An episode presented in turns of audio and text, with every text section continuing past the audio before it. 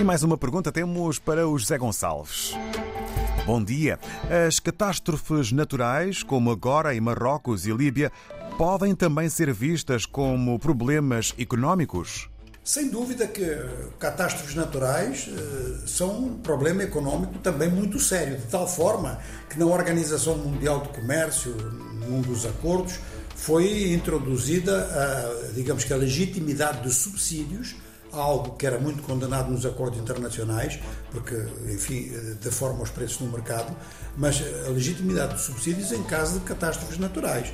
Bom, isto é evidente, não é? Pode parecer até um pouco falta de ética, a gente falar em problemas económicos, em, em estragos, em despesas, quando se fala de quatro mil pessoas mortas em Marrocos e, e na Líbia, mas tem dois patamares de incidência económica muito séria.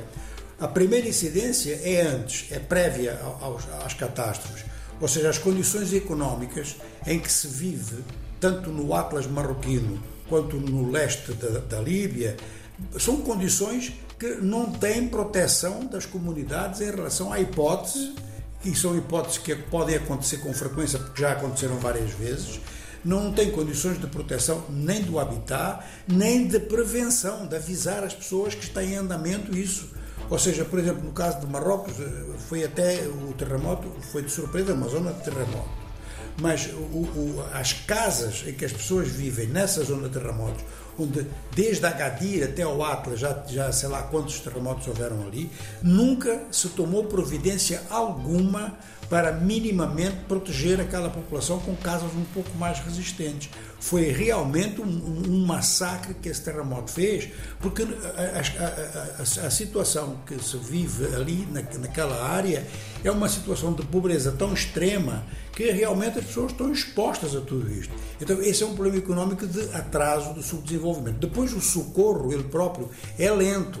E, finalmente, temos então a, a, a, o que vem a seguir, que é a reconstrução daquelas áreas que a gente não sabe como é que elas vão ser reconstruídas, se é que o vão ser, uh, se não serão apenas pelos sobreviventes.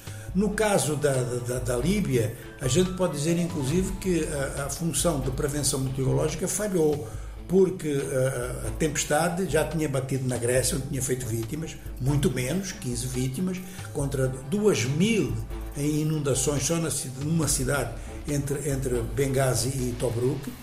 Já tinha estado também na Turquia e na Bulgária. E essa falta de informação, realmente, bom, a falta de informação em economia é mortal. Uma, uma empresa não pode funcionar sem informação do mercado. As comunidades não podem sobreviver se não tiverem informações das ameaças.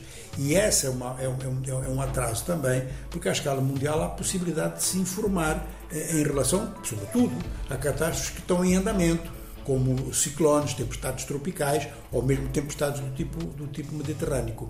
Então, o que está a acontecer em termos, realmente, a ligação à vida económica é que a vida económica de Marrocos, do modo geral, não está a ser afetada pelo que está a acontecer no Atlas. Mas no Atlas, aquela vida económica levou o chamado pontapé para trás, um atraso de cinquenta anos, que é terrível para quem, para quem vive ali. Por outro lado, e talvez de forma até um pouco, digamos que, isto até parece meio, sei lá, meio difícil de explicar, mas está a provocar uma atração de turistas à cidade de Marraquexe, que é perto da zona onde houve o terremoto e onde houve alguns estragos. Os turistas estão visitando os estragos. E em relação à Líbia, ninguém sabe muito bem quem deve intervir, porque o leste da Líbia tem um governo diferente do oeste e o governo que é reconhecido internacionalmente está ao oeste. Mas uh, as informações que há de destruição de bairros inteiros, digamos que as autoridades atuais da Líbia, reconhecidas ou não reconhecidas, não têm capacidade de fazer frente. Então, realmente, isto é um drama humano e, ao mesmo tempo, é um desafio económico muito forte.